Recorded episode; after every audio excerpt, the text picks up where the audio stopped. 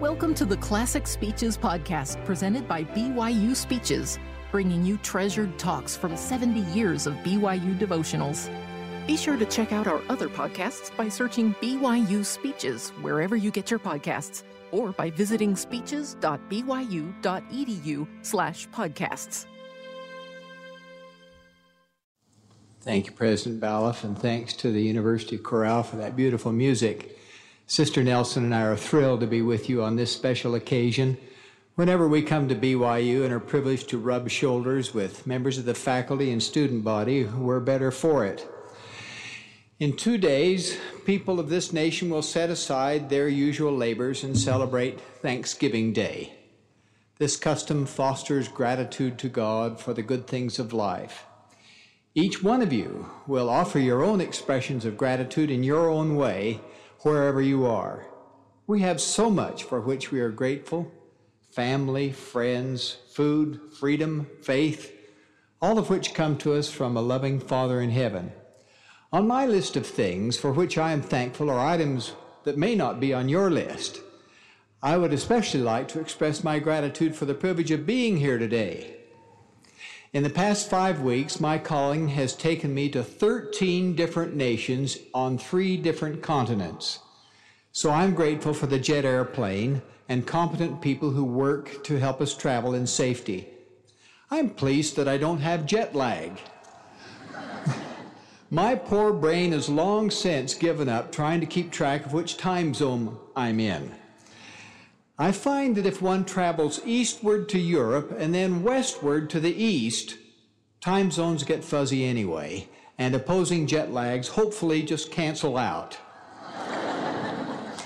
I'm grateful also for the fact that wherever I travel, the reputation made by groups from Brigham Young University has preceded me. I salute cultural ambassadors of goodwill who represent this institution.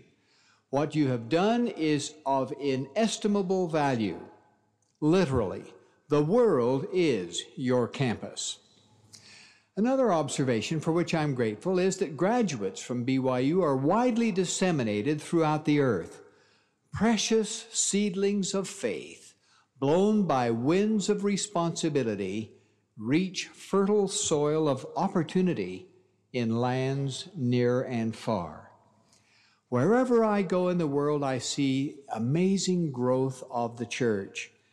People once uninformed are learning of the gospel I am an eyewitness to fulfillment of the promise made to the prophet Joseph Smith when the Lord said, The ends of the earth shall inquire after thy name. National governments, once hostile to this church, are now cautiously opening doors because they have learned that doctrines restored through that great prophet will strengthen citizens of their nations. I would like to speak to each individual here with the hope that I may give you a new perspective of gratitude at Thanksgiving. Against a historical backdrop, I should like to paint a mental picture that would allow you more fully to comprehend who you really are. The panorama of history will extend so far back you will wonder if I've forgotten to relate my message to you. But if you'll pay careful attention and follow the thread of thought, you will see that the relationship is real. In fact, if you should view your own identity without this broader understanding, such limitation would constitute an unfortunate injustice. Each one here, no doubt, has at one time or another had some sort of identity crisis. On those occasions, one has wondered with true introspection who am I really? Why am I here? What am I to do? To find identity, direction, and purpose, it helps to be reminded of the past. Before we start, I'd like to give you a little quiz. Nothing you'd rather have today, is there? I won't ask for answers aloud, but perhaps you can silently answer these questions or even write them in your notes. Who are your parents? Where is your home? Are you of Israel? Are you Hebrew? Are you related to Abraham? If so, how? Are you Jewish? To what countries do you trace your ancestry? Do any of you trace your ancestry to Egypt? To find answers, let's go back in a mental time tunnel. Before the world was made, Jesus Christ, the great I am, looked upon the wide expanse of eternity and all the seraphic hosts of heaven. The Lord had shown Abraham the intelligences that were organized before the world was, and among all these there were many of the noble and great ones. We were no doubt among those he envisioned. And God said, These I will make my rulers. Abraham, thou art one of them. Thou wast chosen before thou wast born. Contemplating the plan to create an earth on which those spirits could dwell, our Heavenly Father said to those about him, We will prove them herewith, to see if they will do all things whatsoever the Lord their God shall command them. The creation was accomplished. The fall of Adam took place that man might be. Dispensations of the gospel were entrusted to Adam, to Enoch, to Noah, Abraham, and others. Then the Savior of the world was born. Prior to his planned atonement, he ministered among men. You may recall the conversation the Master had with Jews who questioned his knowledge about Abraham. Said the Jews unto Jesus, Thou art not yet fifty years old. Hast thou seen Abraham? Jesus said unto them, Verily, verily, I say unto you, before Abraham was I am. I am was the name the Lord applied to himself. After Abraham withstood the severe trial commanded of God, in which Abraham was willing to offer his special son, Isaac, the Lord personally appeared and made a covenant with Abraham. Included were assurances that Christ would come through the lineage of Abraham Abraham's posterity would receive certain lands as an inheritance. All the nations of the earth would be blessed through his seed. These divine declarations are known as the Abrahamic covenant. So important were these promises that the Lord personally appeared to Isaac and renewed that covenant. So important were these promises that the Lord personally appeared again to Jacob and reconfirmed that same covenant a third time to a third generation. Jacob's name was changed to Israel, so we may use the terms Jacob and Israel interchangeably. Well, happily, as men are wont to do, Jacob fell in love. In an act I would not recommend today, Jacob kissed Rachel on their first date. But on that occasion, Jacob also kissed her father. I wouldn't recommend that either. Concurrent kisses for both a father as well as his daughter would surely restrain any amorous enthusiasm. Jacob worked for years for the hand of his intended bride, Rachel. He asked Rachel's father for permission to marry her. But after agreeing, the father veiled faces, switched daughters, and gave his oldest girl, Leah. Her father cited the tradition of giving the hand of the first daughter before allowing the younger daughter to be married. Later, Rachel and Jacob were permitted to marry.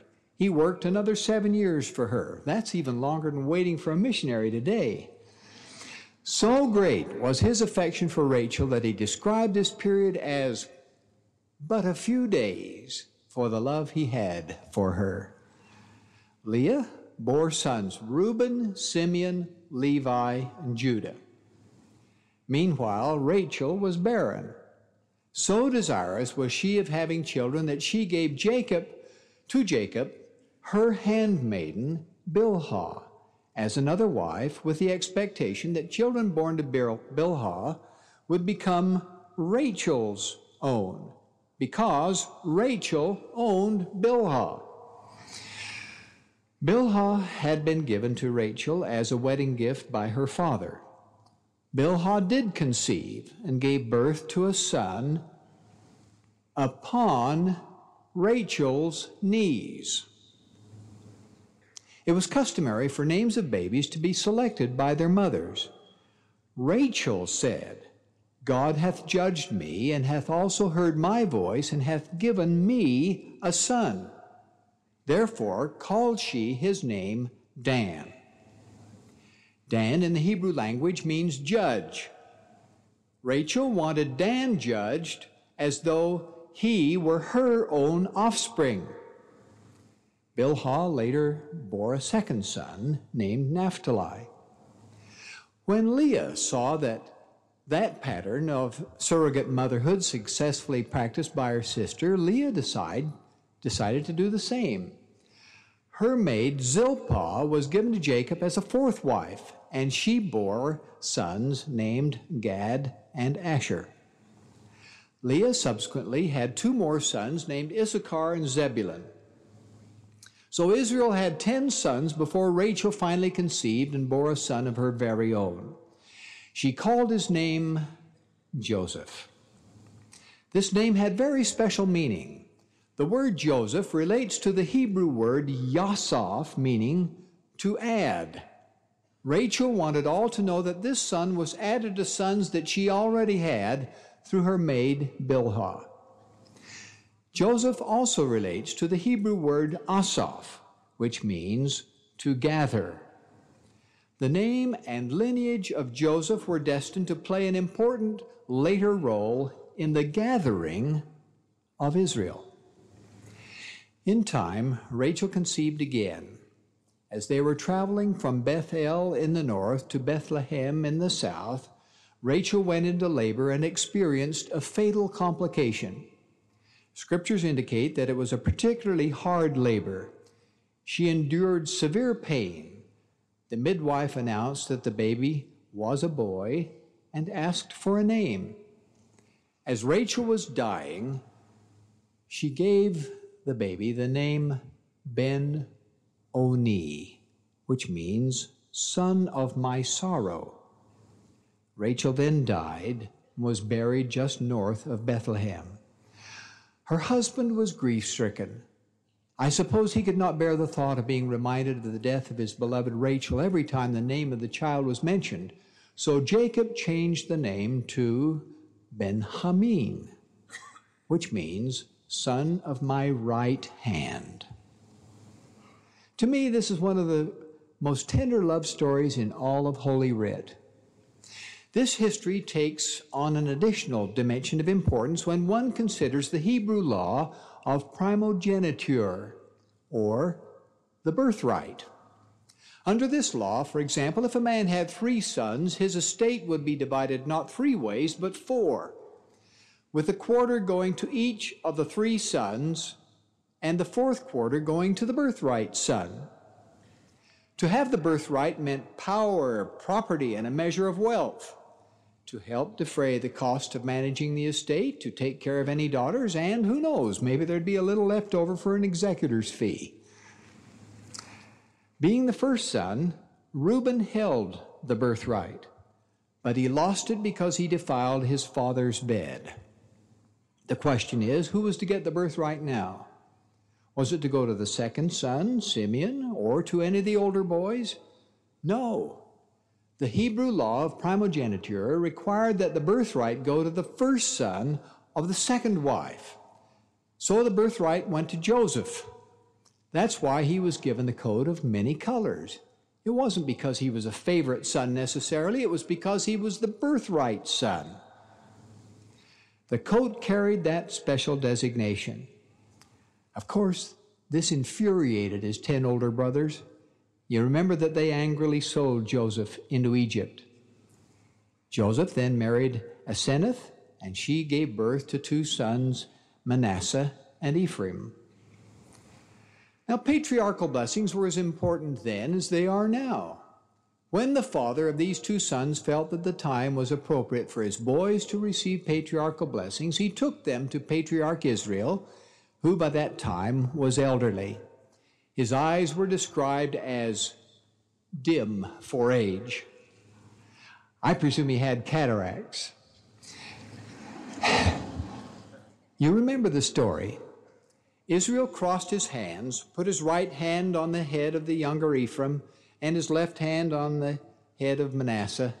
And Joseph tried to correct his father, but Israel persisted in his plan to give the patriarchal blessings in that order.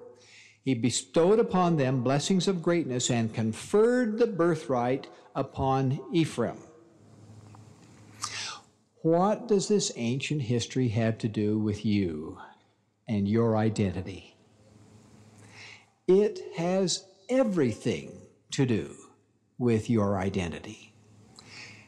It also relates to the direction your lives may take, your choices, and your challenges.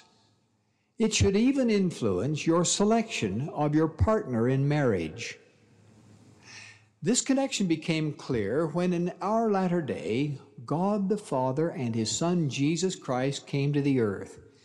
In addition to other actions of eternal consequence, they established once again the Abrahamic covenant, this time through the prophet Joseph Smith. These are the words of the Lord. Quote, as I said unto Abraham concerning the kindreds of the earth, even so I say unto my servant Joseph Smith, in these and in, in thee and in thy seed shall the kindred of the earth be blessed. End quote. The Master conferred upon Joseph Smith priesthood authority and the right to convey blessings of the Abrahamic covenant to others. Joseph Smith, whose father's name was Joseph, had the same name as Joseph who was sold into Egypt, who millennia before had prophesied of Joseph Smith. This fact is documented in the Book of Mormon. The name Joseph carried that connotation, both that he was added to and that his mission related to the gathering of Israel. Have the promises of the Abrahamic covenant been fulfilled? Partially. Christ indeed has come from the seed of Abraham through the lineage of Judah. That line was entrusted with responsibility for preparation of the world for the first coming of the Lord. On the other hand, responsibility for preparation of leadership of the world for the second coming of the Lord was assigned to the lineage of Joseph through Ephraim and Manasseh. This remarkable fact was foreknown centuries before the birth of the Lord. In the earliest pages of the Book of Mormon, this revelation is recorded. Quote, Our Father hath not spoken of our seed alone, but also of all the house of Israel, pointing to the covenant which should be fulfilled in the latter days, which covenant the Lord made to our father Abraham, saying, In thy seed shall all the kindreds of the earth be blessed. That's the end of that quotation. Now, what of the promise of possession of certain lands? Territorial inheritance destined for the sons of Israel provided property in the Holy Land for Reuben, Simeon, Judah, Issachar, Zebulun, Gad, Asher, Dan, Naphtali, and Benjamin. But where was the inheritance for Joseph? From the Book of Mormon, we learn that his inheritance was this land in the American hemisphere, identified as being choice above all other lands. It was choice, but not necessarily from the standpoint of scenery or wealth. It was choice because it was chosen. America was to serve as the repository of sacred records written on metallic plates. It one day was to become the location for the restoration of the gospel. It was to host headquarters of the Lord's restored church. Now, do you see the importance of your patriarchal blessing? I hope each one of you has obtained one. It is precious. It is personal scripture to you. It declares your special lineage. It reminds you of your linkage with the past, and it will help you realize your future potential. Literally, you can lay claim upon the Lord for fulfillment of those blessings through your faithfulness. Many of you have already qualified for endowment in the temple, and others will have that great privilege yet in the future. In the temple, with the authority of the sealing power, blessings of the Abrahamic covenant will be conferred. There we may truly become heirs to all the blessings of Abraham, Isaac, and Jacob. Each of them had severe trials in life, so will each of us without exception. Speaking to the saints of our day, the Lord said, They must needs be chastened and tried, even as Abraham, who was commanded to offer up his only son. For all those who will not endure chastening cannot be sanctified. Submissive suffering is just as essential to our sanctification now as it was to patriarchs and prophets before. Knowing who we are helps us to endure our own Abrahamic tests. Every man who has received the Melchizedek priesthood has been foreordained from the foundations of the world for that privilege. Every woman here today has been foredetermined to come at this time to participate in partnership in building up the church and kingdom of God upon the earth as part of the preparation for the second coming of the Lord. Now let's review those questions I asked earlier. Are you of Israel? Absolutely. You're the hope of Israel, Zion's army, children of the promised day. Once you were spirit children in premortal realms with Elohim, Jehovah, Abraham, and other elect rulers to be. There you were held in reserve to come forth in this latter day when this great and marvelous work of restoration was to come forth. Are you Hebrew?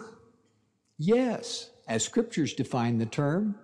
You are related to Abraham, who was the great Eber from which the term Hebrew was derived. Are you Jewish? That precious lineage may be claimed if your ancestors are from the loins of Judah. But most of us are of the lineage of Joseph through Ephraim or Manasseh. That was the lineage selected to pioneer the gathering of Israel, the seed to lead throughout the world in blessing all the nations of the earth. Missionary work is only the beginning of that blessing. The fulfillment, the consummation of those blessings comes as those who have entered the waters of baptism perfect their lives to the point that they may enter the holy temple. Receiving an endowment there seals members of the church to the Abrahamic covenant. Can you trace your lineage to Egypt? If your patriarchal blessing indicates that you are the lineage of Joseph, Ephraim, Manasseh, or other descendants of Israel, yes you may claim Egyptian ancestry. And of course, each of you is a child of God created in His image, and you are disciples of His beloved Son. If you really comprehend the power of that identity, other elements of your background matter less. Paul described this so well. He said, For as many of you as have been baptized into Christ, have put on Christ. There is neither Jew nor Greek, nor neither bond nor free. There's neither male nor female. None of those things matter. You're all one in Christ Jesus. And if ye be Christ, ye are Abraham's seed and heirs according to the promise. That promise is the promise of the Abrahamic covenant. The angel Moroni so taught the prophet Joseph Smith On September 21st, 1823, Moroni appeared to the prophet quoting scripture from the fourth chapter of Malachi, though with a little variation from the way it reads in our Bibles. The difference in its text from the Bible is highly significant. You recall it refers to the heart of the fathers being turned to the children and the heart of the children being turned to the fathers. Moroni quoted the fifth verse thus Behold, I will reveal unto you the priesthood by the hand of Elijah the prophet before the coming of the great and dreadful day of the Lord. And he also quoted the next verse differently. And he shall plant in the hearts of the children the promises made to the fathers, and the hearts of the children shall turn to their fathers. The concept the prophet was taught emphasized that the hearts of the children will become aware of the promises made to their fathers. Then, with that comprehension, the hearts of the children shall turn to their parents. That includes parents, grandparents, great great great grandparents, including Abraham, Isaac, and Jacob. Once we know who we are and the royal lineage of which we are a part, our actions and our direction in life will be more appropriate to our inheritance. Now you can better understand this revelation given through the prophet Joseph Smith. It applies to each one of us. He said, Thus saith the Lord unto you, with whom the priesthood hath continued through the lineage of your fathers. Ye are lawful heirs according to the flesh, and have been hid from the world with Christ in God. Therefore, your life and the priesthood have remained and must needs remain through you and your lineage until the restoration of all things spoken by the mouths of all the holy prophets since the world began. Therefore, blessed are ye if ye continue in my goodness, a light unto the Gentiles, and through this priesthood a Savior unto my people Israel. The Lord has called you. He has chosen you. You have inherited greatness of transcendent worth. Why are you here today? At least two great reasons emerge. One, you are to learn in your youth to keep the commandments of God. There is no other way you can achieve your divine destiny. A prophet said, As you have commenced in your youth to look to the Lord your God, even so I hope that you will continue in keeping his commandments, for blessed is he that endureth to the end. Reason number two learn wisdom so that you can render significant service of worth to your fellow man.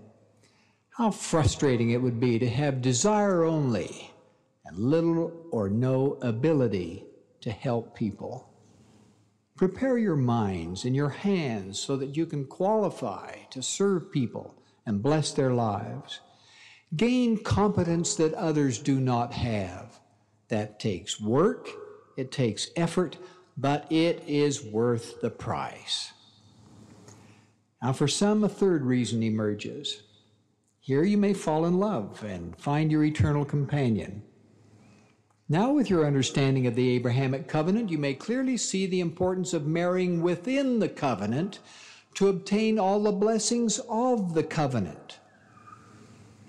Long ago, when Jacob's parents pondered the risk of his dating certain ladies not of covenant Israel, their concern was evident.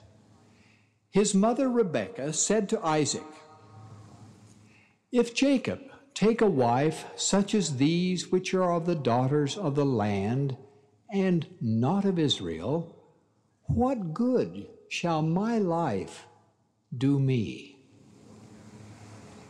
So today, your parents and predecessors are pulling and praying for you. Have wisdom to select wisely your companion. Keep courage to be morally clean. Let fidelity and trust distinguish all you do. Don't ever defile your chosen lineage or demean your boundless potential for greatness. These words from the mouth of the Lord, recorded in 3rd Nephi, may summarize my message today. Quote, Behold, ye are the children of the prophets, and ye are of the house of Israel, and ye are of the covenant which the Father made with your fathers, saying unto Abraham, And in thy seed shall all the kindreds of the earth be blessed. End of quote. At Thanksgiving time, express gratitude for your Heavenly Father for blessings uniquely yours. Echo in your heart this prayerful plea recorded in the Book of Mormon. Take upon you the name of Christ Humble yourselves and worship God in whatsoever place ye may be in. Live in thanksgiving daily for the many mercies and blessings which He doth bestow upon you.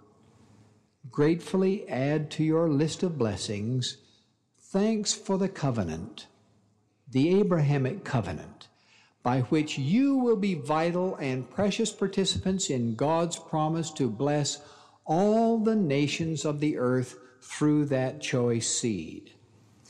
I express my love and invoke the blessings of our Father in heaven upon you, that you will reach the potential of your divine destiny. God bless you always. I pray in the name of Jesus Christ. Amen. You've been listening to the Classic Speeches podcast presented by BYU Speeches. Please check out our other podcasts, including recent speeches, updated weekly with new talks given on BYU campus, as well as other speeches compilations on love and marriage, overcoming adversity, by study and by faith. Come follow me, the prophet Joseph Smith, and Jesus Christ, our Savior and Redeemer. Go to speeches.byu.edu and click on podcasts for more information. You can also find all BYU Speeches podcasts at your preferred podcast provider.